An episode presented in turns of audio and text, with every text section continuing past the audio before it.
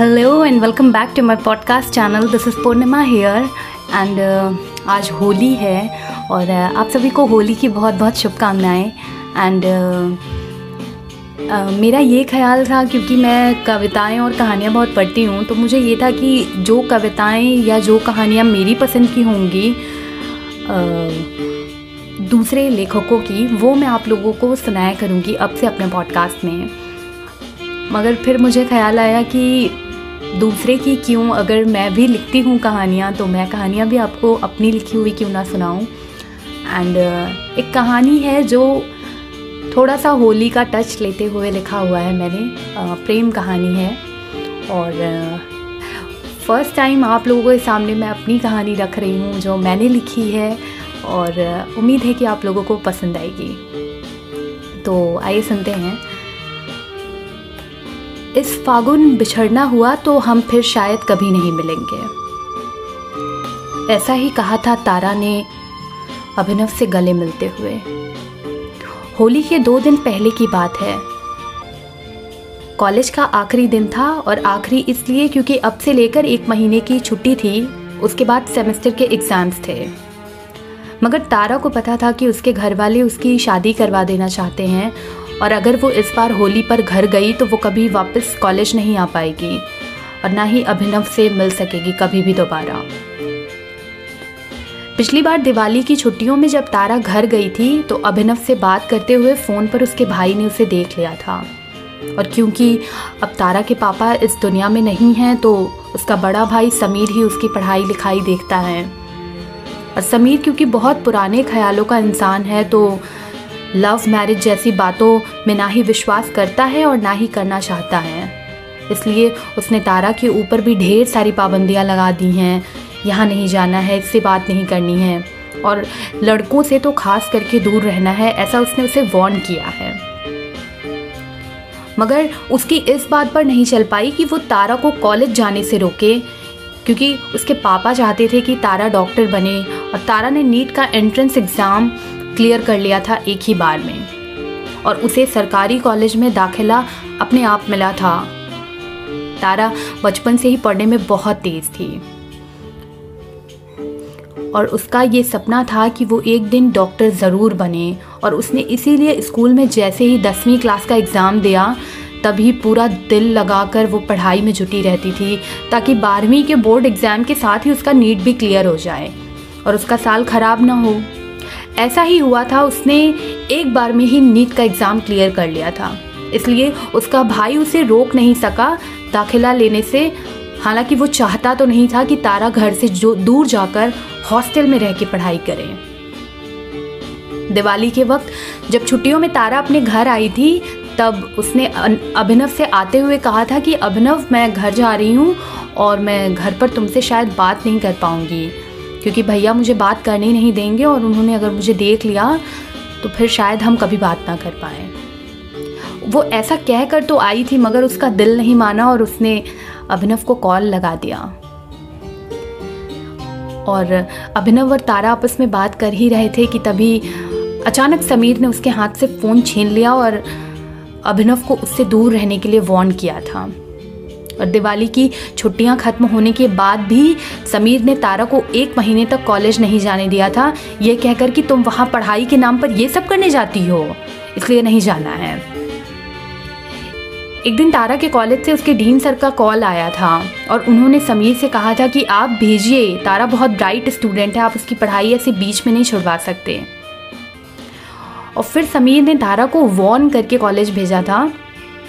कि तुम जा तो रही हो, लेकिन तुम अभिनव से ना ही बात करोगी और ना ही मिलोगी। और तारा ने भी उस समय घर से निकलने के लिए समीर की बात मान ली थी, मगर वो तो उसका मन ही जानता था ना कि वो अभिनव से कितना प्यार करती है और वो उससे पल भर भी दूर नहीं रह सकती। तारा ने कसकर गले लगा लिया अभिनव को और कहा कि, प्लीज़ अभिनव, मुझे रोक लो, मुझे घर नहीं जाना है, मेरे भैया शादी करवा देंगे, मुझे नहीं जाना है।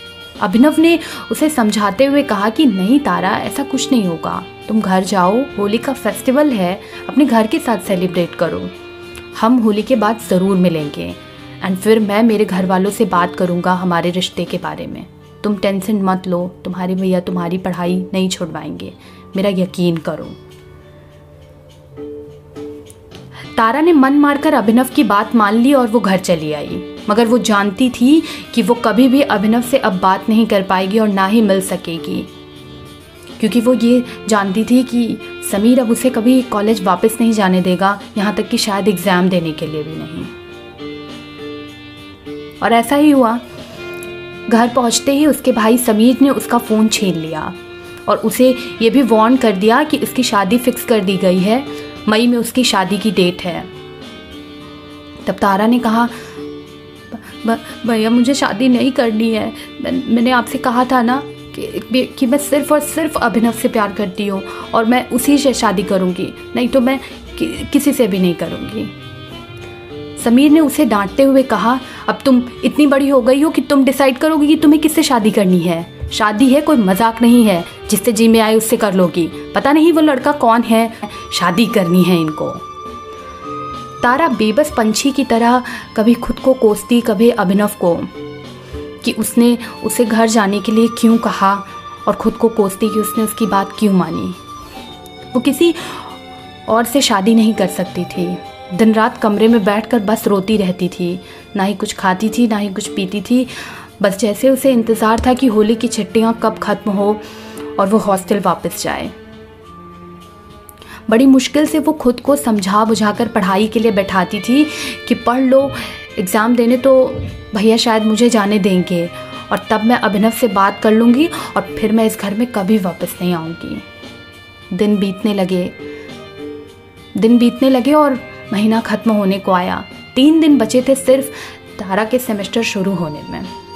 उसने समीर से कहा, भैया, तीन दिन बाद से मेरे एग्ज़ाम शुरू हैं। मैं जाऊँ?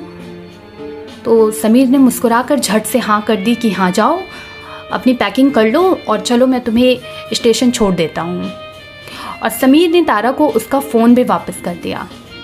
तारा ने बड़े अचंभे से समीर की ओर देखा और भैया, समीर ने मुस्कुराते हुए आँखों में आँसू भरकर रौंधे हुए गले को साफ़ करते हुए कहा, पगली, मैं नहीं जानता क्या कि तू अभिनव से कितना प्यार करती है। और वो भी तुझे ही प्यार करता है। मैं तेरा भाई हूँ, कोई दुश्मन नहीं हूँ ना। तेरे लिए जो भी सोचूँगा अच्छा ही सोचूँगा।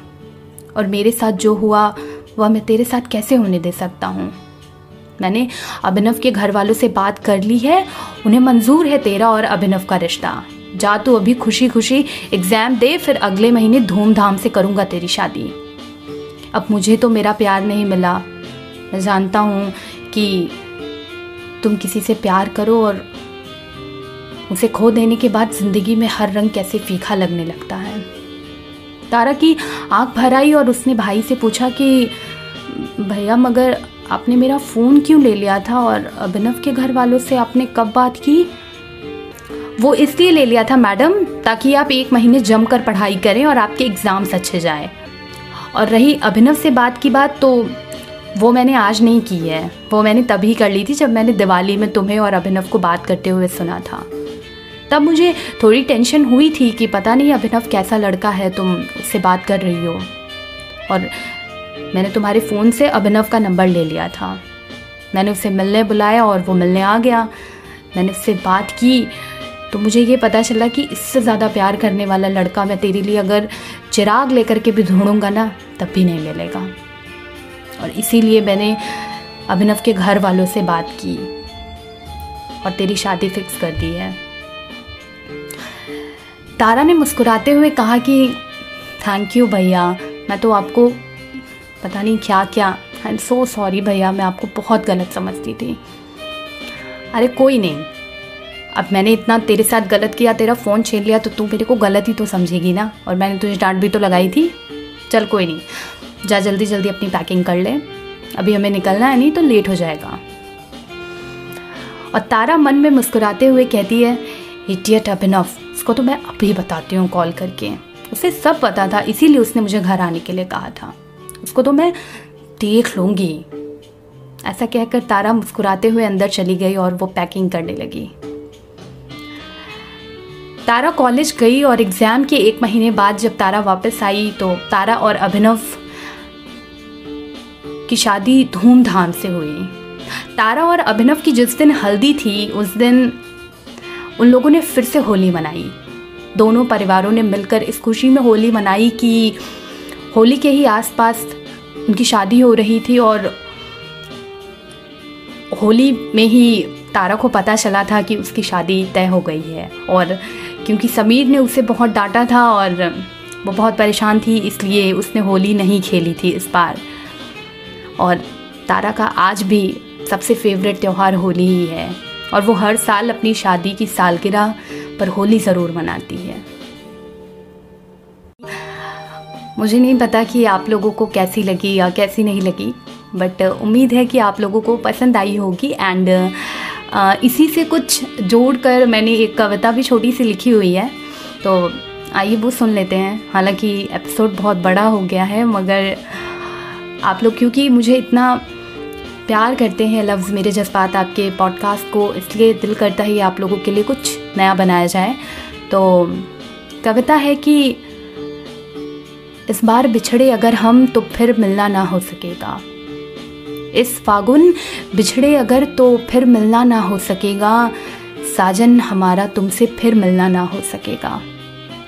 रंग चढ़ेगा गुलाब के फूलों पर, सरसों का पीला रंग बहार बन बागों में उड़ेगा। मगर मेरे गालों पर गुलाल का रंग नहीं खिलेगा।